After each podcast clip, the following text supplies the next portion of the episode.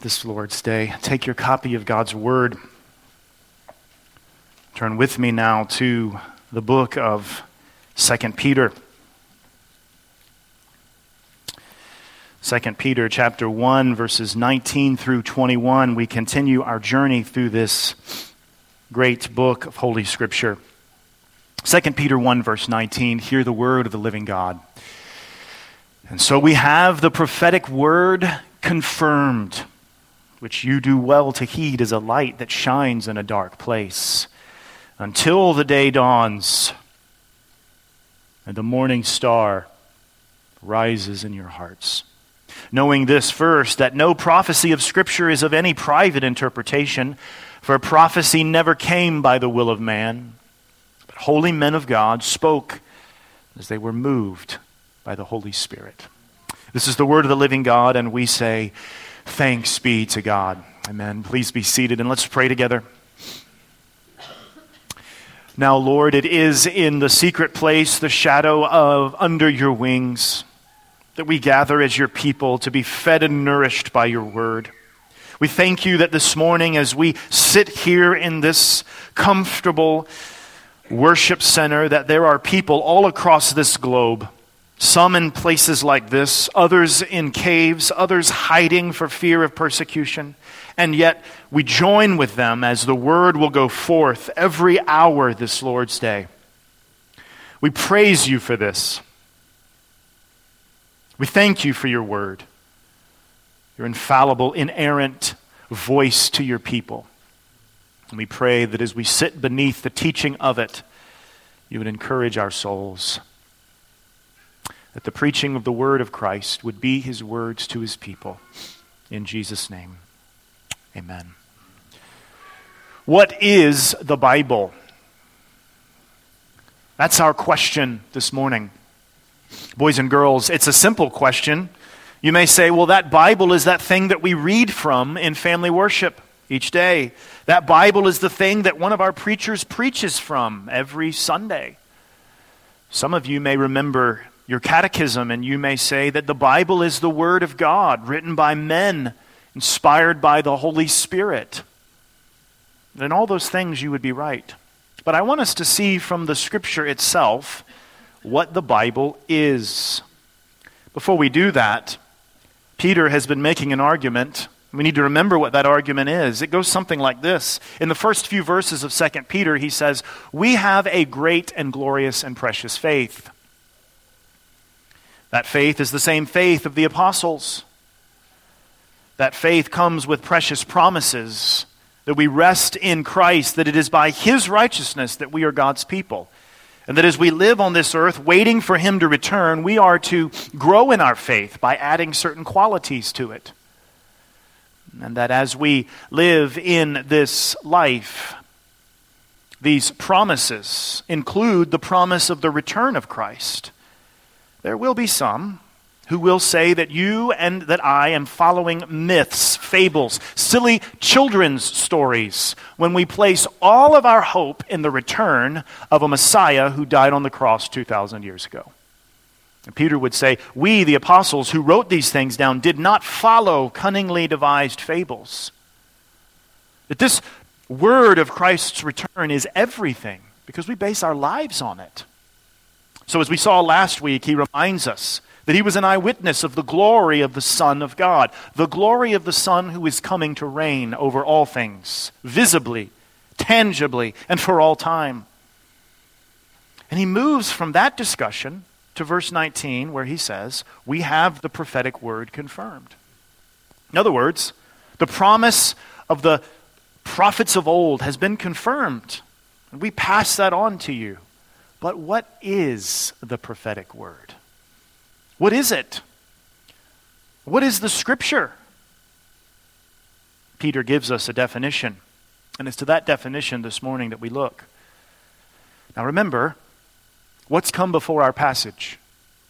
Well, the call to remember the glorious reality of Christ and his coming. What comes after our passage? An entire chapter were false teachers who seemed to want to destruct and deconstruct this promise of Christ's coming will soon come upon the churches. It happened in Peter's day, and it's happened in ours. Brothers and sisters, just get in your car and drive across the peninsula. You will find many church buildings. And in many of those buildings today, a so called minister will stand and give perhaps 10 or 15 minutes of a teaching, and it will be a, a moral lesson, perhaps true, half true, or not true at all. If you press that congregation as to whether Christ will return, and they're living in line with that, they would probably almost to a man say, Well, we're not sure. You see, churches rise and fall. And it's understanding the truthfulness of Scripture and the prophetic word that means that a church has a sound basis for its existence.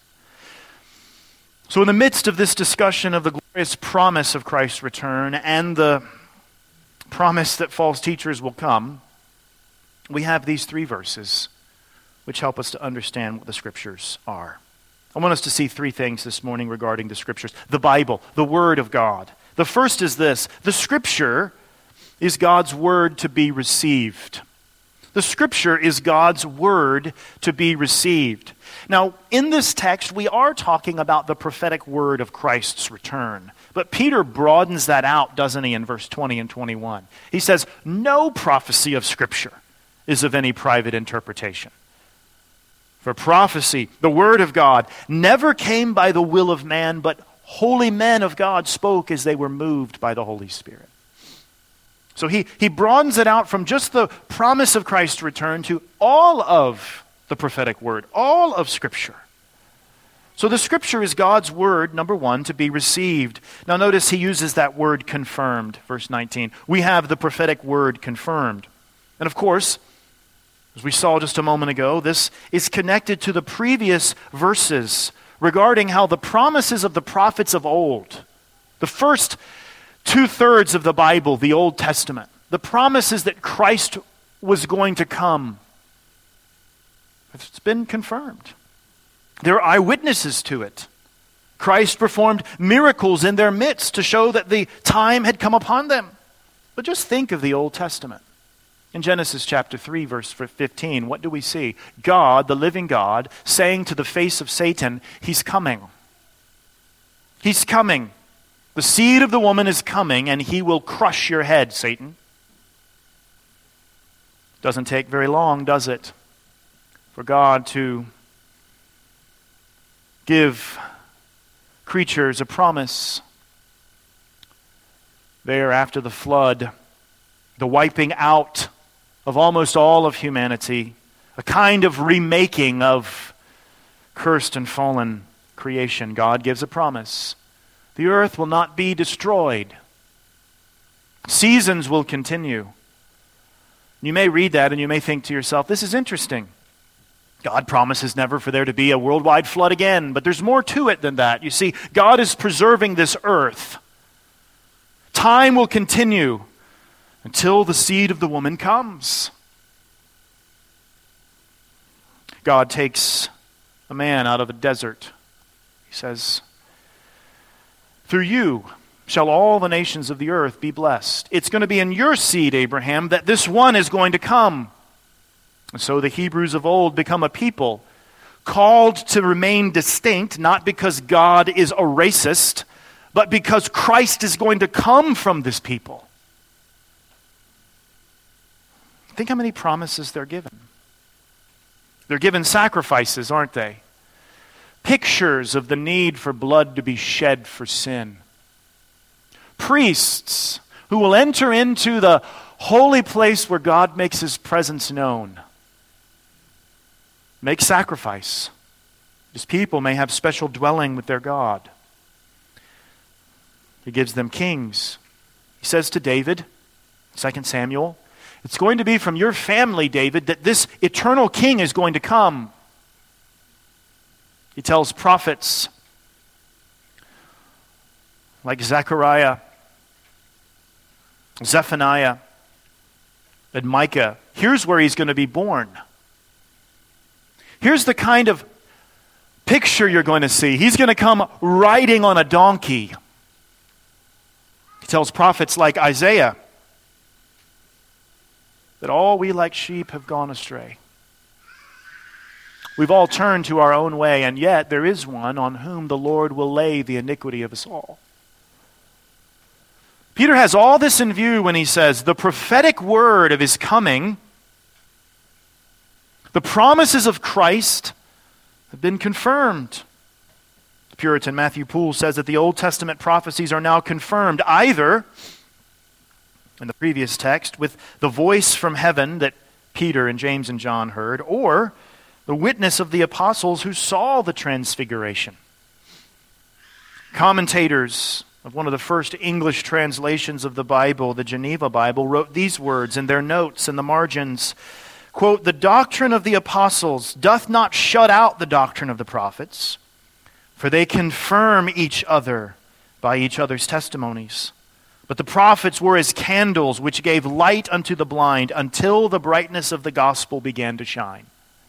Peter is saying the scripture is God's word to be received, and it's a word that's been confirmed. Promise after promise of the first coming of the Messiah have taken place. And Peter can pick up pen, writing under the inspiration of the Holy Spirit, and can say, I have seen his glory. But notice the scripture is God's word to be received, but Peter says this which you would do well to heed. The Greek word underlying that word heed could be translated, which you would do well to receive it would do well for you to receive the Word of God. It would be good for you to receive the Scriptures as the prophetic Word of God. The Scriptures of the Old Testament are confirmed by persons and events in the New, and so we ought to receive them and read them in faith. The Scripture is God's Word to be received. That's the first thing that the Bible is. It's God's word to be received. So when you take up your Bible in your hands, you ought to remember that this is God's voice for me to receive, to heed, to hear, to grow from, to base my life upon. When you hear God's word preached, you ought to say, not, will this sermon move me emotionally? You ought to say, how is God speaking to me through this fallible mouthpiece of a man? as His Word comes to me. The Scripture is God's Word to be received and how we think about preparing for it. You know, we usher into worship so carelessly sometimes. But have you considered to yourself throughout the week past that if the Lord give you heartbeat and breath, that today at about 11 o'clock, God would speak to you through His Word? That He has a word for you living and active word, sharper than any two edged sword, that you ought to receive it, believe it in faith, and to understand that this prophetic word is a word that you ought to heed. Well, that's the first thing that the Bible is. The first thing is the Bible is the scripture is God's word to be received. But secondly, Peter reminds us, he teaches us that the scripture brings light. The scripture brings light. Look at what he says there. And so we have the prophetic word confirmed, which you do well to heed or receive as a light that shines in a dark place until the day dawns and the morning star rises in your hearts. The second thing we learn about the scripture is that it brings light. Notice the connection. You have to do this sometimes, particularly when you read New Testament letters. All of God's word ought to be mined word for word, but when you read New Testament letters, the phrases sometimes go together. They are written in that way so that you follow thought after thought. Notice what Peter says. We have the prophetic word confirmed, which you would do well to heed, and then he tells us how to heed it. As a light that shines in a dark place. That's how you heed the scriptures. You heed it, you receive it as something that brings light. This is the way that we are to receive the Word. A couple of passages of Scripture. You can turn there if you like, or just jot these down. But Psalm 119, verse 105. Your Word is a lamp to my feet and a light to my path. Proverbs 6.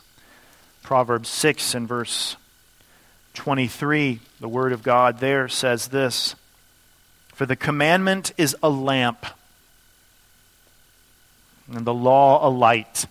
Reproofs of instruction are the way of life. You see, theologians talk about how God has given people revelation of himself in two ways. He's given revelation of himself in creation, Romans chapter 1.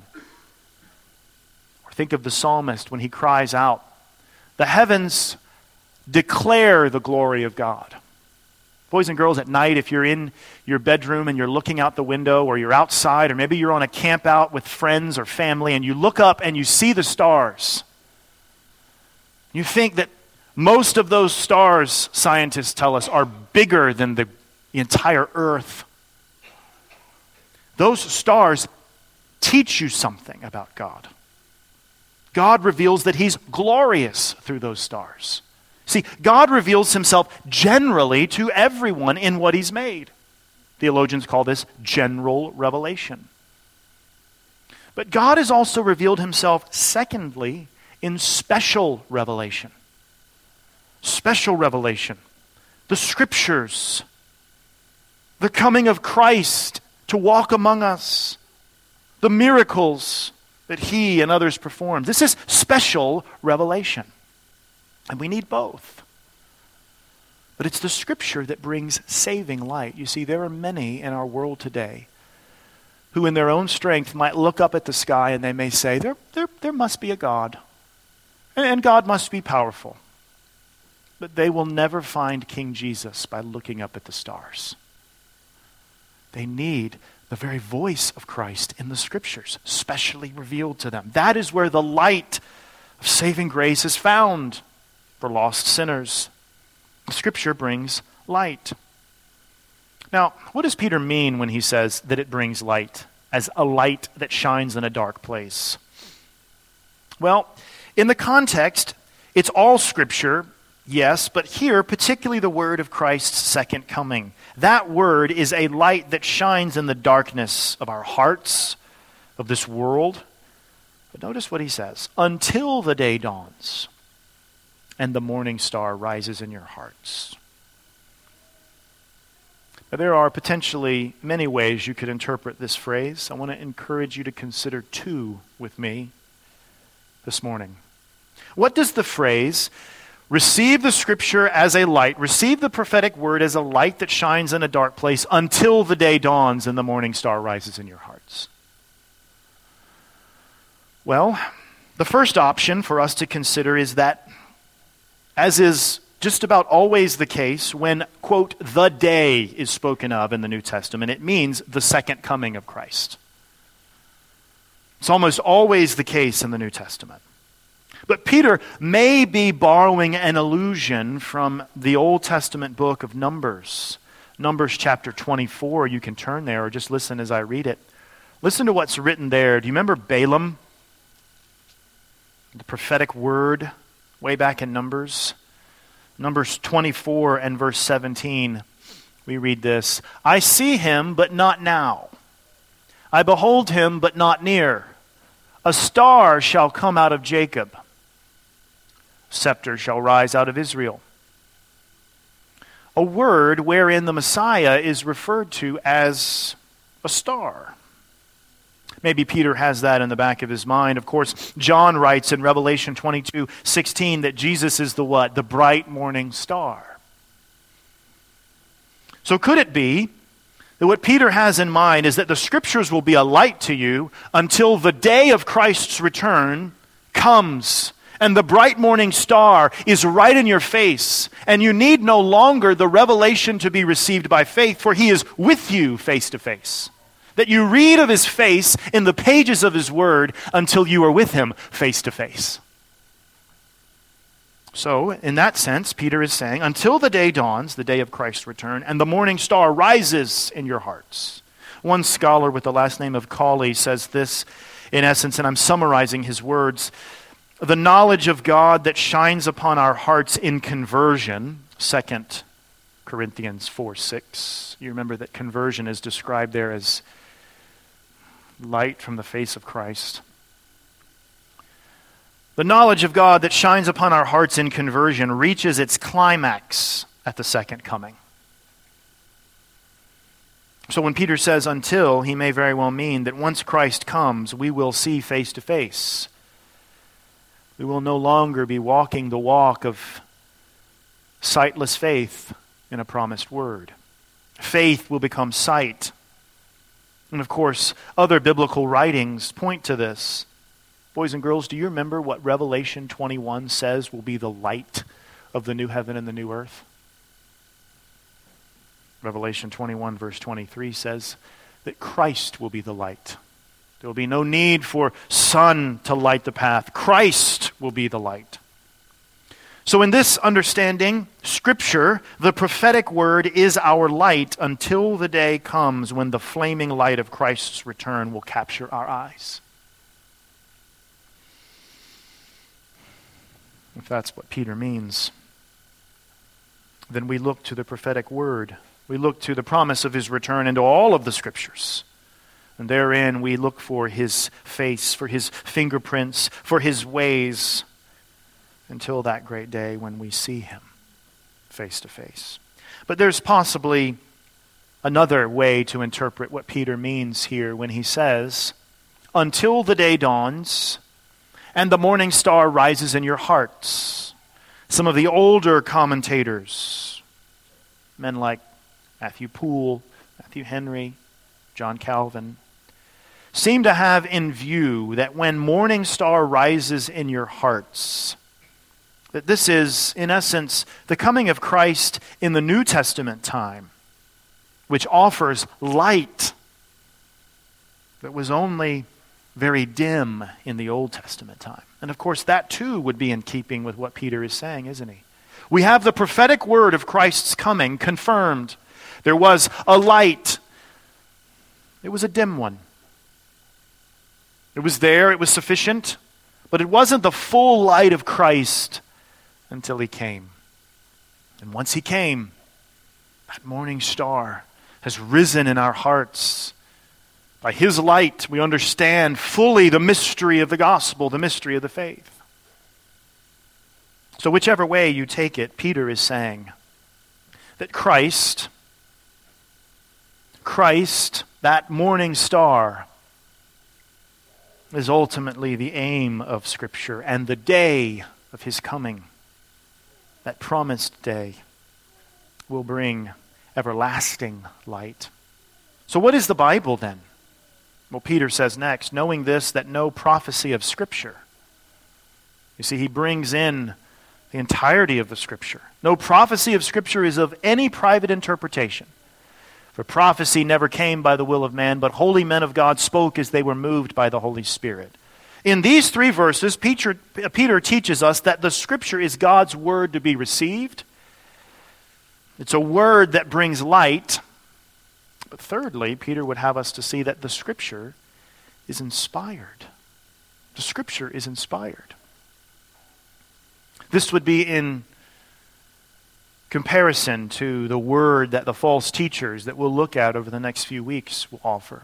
They will offer many words, many religious sounding words, many moral sounding words, but they will not be offering you the spirit inspired word of God, Peter will say. The third thing that we need to understand about our Bibles, about the Scripture, is that they are inspired. Look at verse 21. We see the positive aspect. Verse 21 For prophecy never came by the will of man, but by holy men of God as they were moved by the Holy Spirit. Notice the origin of Scripture. It comes from the Holy Spirit. Now, maybe you're new to the things of Christianity. There is one God. Creation declares who He is. But Scripture, special revelation, helps us to understand that this one God exists eternally as Father, Son, and Holy Spirit. The Father sent the Son, and the Father and the Son breathe out the Spirit and it is this spirit that has inspired the prophets of old and the apostles of the New Testament period to write the Word of God. The origin of the Scripture is the Holy Spirit. But notice Peter also says in verse 20 what the origin is not. Look there, knowing this, that no prophecy of Scripture is of any private interpretation or private origin. Peter needs to say this, doesn't he? Because he's just said that people will say that we are following cunningly devised myths, that we're lost in these silly stories of men. Peter wants us to understand that the words of Scripture are inspired by the Holy Spirit. Neither the prophets of the Old Testament nor the apostles in Peter's day were simply giving their private interpretations. The words of the New Testament are not simply Peter's opinions and James and John's opinions. see, we can receive the word because it is not simply the opinion of the prophets, nor is it the opinion of the apostles. Rather, it is the word of the Holy Spirit. So, how does this work? I understand maybe you're thinking the Bible is God's word to be received. Okay, I, I understand that if and as it's true, it brings light. But men did actually write down on papyrus and other kinds of paper words that their mind thought. How does this work? For you, this day, preacher, are saying that the Scripture is inspired. Well, let me take you to what our confession of faith says in several instances regarding the Scriptures. The very first paragraph of our church's statement of faith says this quote, It pleased the Lord at sundry times and in diverse manners or ways to reveal himself and to declare that his will unto his church and afterward for the better preserving and propagating of the truth, and for the more sure establishment and comfort of the church against the corruption of the flesh, the malice of Satan and of the world, to commit the same, his will, unto writing. The very first paragraph of our church's entire lengthy statement of faith says that God has committed words of his will and his ways to holy writing. Writing that is for us.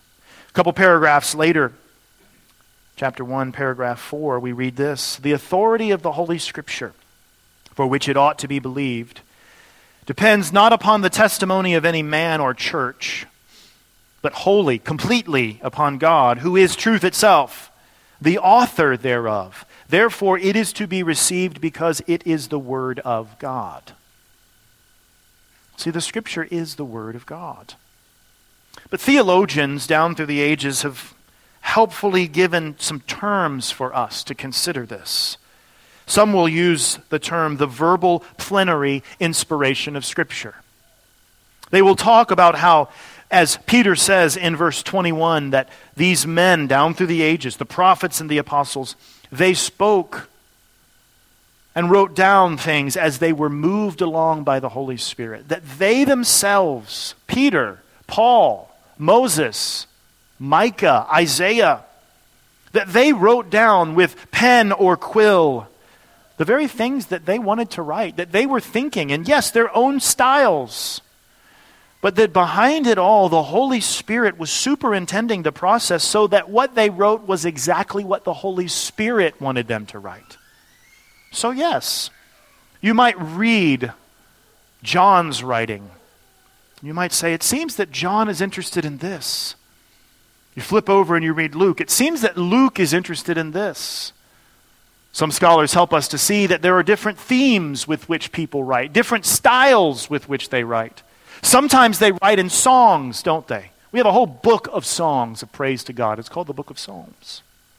Others write stories, like Genesis or Matthew. Others write letters. They're writing in their own time and in their own ways. And yet, the scripture would have us to see that through it all, songs, stories, letters, it is the Holy Spirit's words that we are receiving. So some people talk about how the scriptures have two authors, chosen men of God set aside for that purpose. They're the human authors, but the Holy Spirit of God. So the scripture is inspired, and that means that as we close, there are a couple of implications we need to consider because the scripture is inspired. Here's one. Because its author is perfect, the Holy Spirit, it is perfect. Away with the liberal scholarship that would say that the scriptures have errors. A lot of times, all you need to do when you're sitting with someone and they say to you that the scriptures contradict themselves, just ask them, Would you mind giving me an example?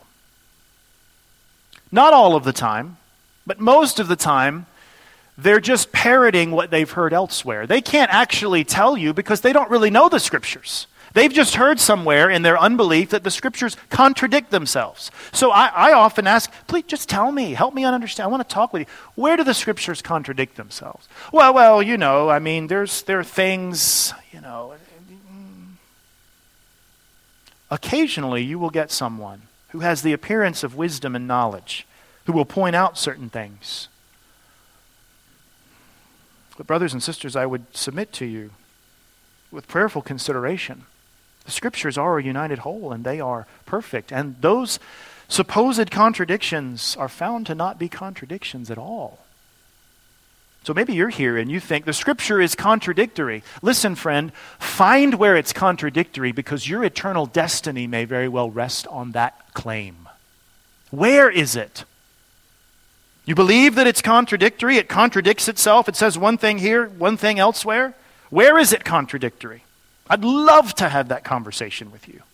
But because the scripture is inspired by the Holy Spirit, it's perfect. It doesn't contradict itself. Listen, if I write a book, it will probably contradict itself. It will probably be very imperfect, but not so with our God. You know, sometimes I like to think of it this way if God is holy and perfect and can fashion the world by the very word of his power, certainly he can write a book. Because its author is perfect, it is perfect. But secondly, because the Word of God is the voice of God, we are, as we said earlier, to receive it. We receive what the Word says. We receive the meaning that the Holy Spirit has. We don't make it. Maybe you're here and you studied literature in high school or college. And you were taught, because you lived after the Enlightenment, you were taught that what we do is we read literature and we look at it and we say, This is what this means to me. And so you move into postmodern times, and I don't mean to step on anyone's toes, but you move from the room where in the 1600s Rembrandt has painted this beautiful painting, and it's very clear what he means to convey. You walk into the postmodern room and someone has taken a canvas and just splattered paint all over it. No offense, but are we to call that artwork? But we are to stand there and we are to look at that paint splattering and interpret what it means to us. Oh, he must have been very angry. She must have been very sad. Look at the tones, and some of you art folks can help us here, but that's the way that the last 300 years has been drilled into our minds. We stand above any source or any document and we say what it means to us. Brothers and sisters, the scriptures are for us to receive. When we read the Bible, we ought not say, What does this mean to me? We ought to say, What did this mean in the mind of the Holy Spirit to convey to me? When we gather together with our friends, small groups, Bible studies, discipleship settings. It can be a dangerous thing for us to say, well, this is what it means to me. Well, this is the Word of God. It means what it means, you see. But because the Spirit is, the Scripture is inspired by the Spirit, we also are given a definition of prophecy. Look at verse 21 closely. For prophecy never came by the will of man but holy men of God spoke as they were moved by the Holy Spirit. This is why we need to consider carefully what we mean when we say someone has prophecy or has been given a prophetic word. The scripture itself tells us what prophecy is. as individuals being given the Word of God to convey. So, what are our Bibles, boys and girls? This collection of multiple books over many hundreds of years, thousands really. Well, the Bible is God's Word to be received. It's God's Word that brings light, and it is the very inspired Word of God. Now, this could very well be an academic exercise. I've given us some terms to consider. I've given us some things to be reminded of regarding the Scripture, and we could close our Bibles here and say, well, that was informative. But why? Why does Peter want us to understand what the Word of God is? Specifically because in the middle of his entire argument, he's making known to us that the Scriptures point us to Jesus. Jesus and his way, his work, his coming, his saving power, it's all revealed there for us. Listen, friend, this discussion of the scripture is not about what a bunch of Christians have believed down through the ages only.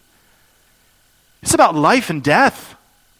God has spoken to the world through the words of his prophets and apostles who were given his words. And they were given it to write it down that throughout the ages, copies would be made and disseminated all over the world so that people would hear things like, For God so loved the world that he gave his only begotten Son, that whosoever believes in him will not perish but have everlasting life.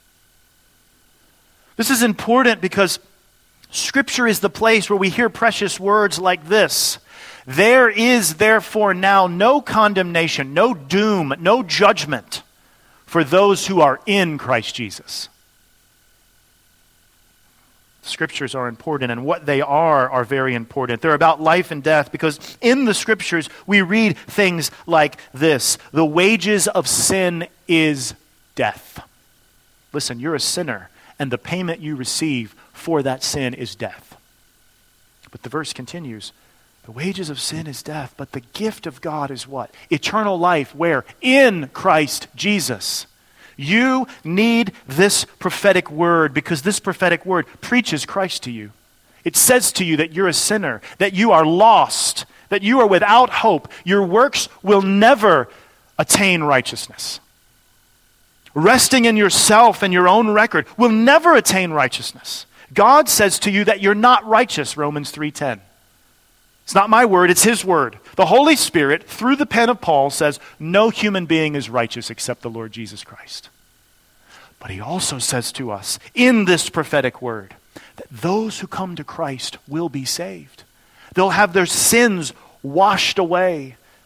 The judgment that is due them for breaking God's holy law has been absorbed in the body of Christ, that He, according to the Scriptures, bore our sins in His body on the tree. Lost person, non Christian, unbeliever, you need this prophetic word. For life is found within its pages. But you know who else needs this word? The very Christians that Peter writes to. Then and now you need this prophetic word. In the middle of the night, when your soul is restless, you recall, because of Satan's voice or your own memory, you recall all of the wasted Egypt years of your life.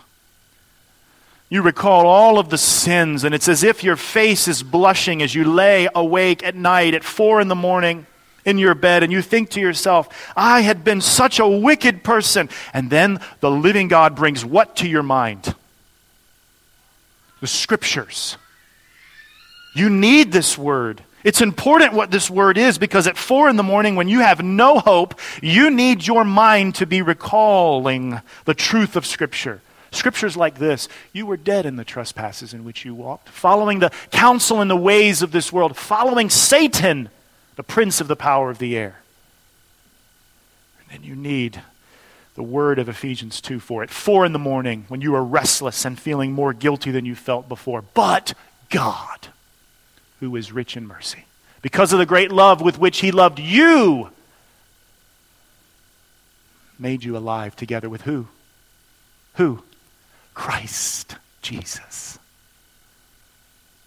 Brothers and sisters, a theological discussion about what the Scripture is, how it was inspired. It's important just because we want to get our facts straight, but it's important because it's about life and death. God gives his scriptures to any who will hear. We have not followed cunningly devised myths, Peter would say. We've been carried along by the Holy Spirit who's inspired his words, words which preach Christ to us. You need that word preached to you on Sunday morning. You need that word to come to mind in the middle of the week.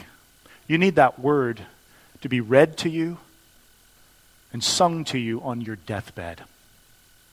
It's an inspired word, a word to be received. And it's a word, listen, it's a word that will bring light. When you walk through the valley of the shadow of death and they've told you you've got a month to live, what will you cling to?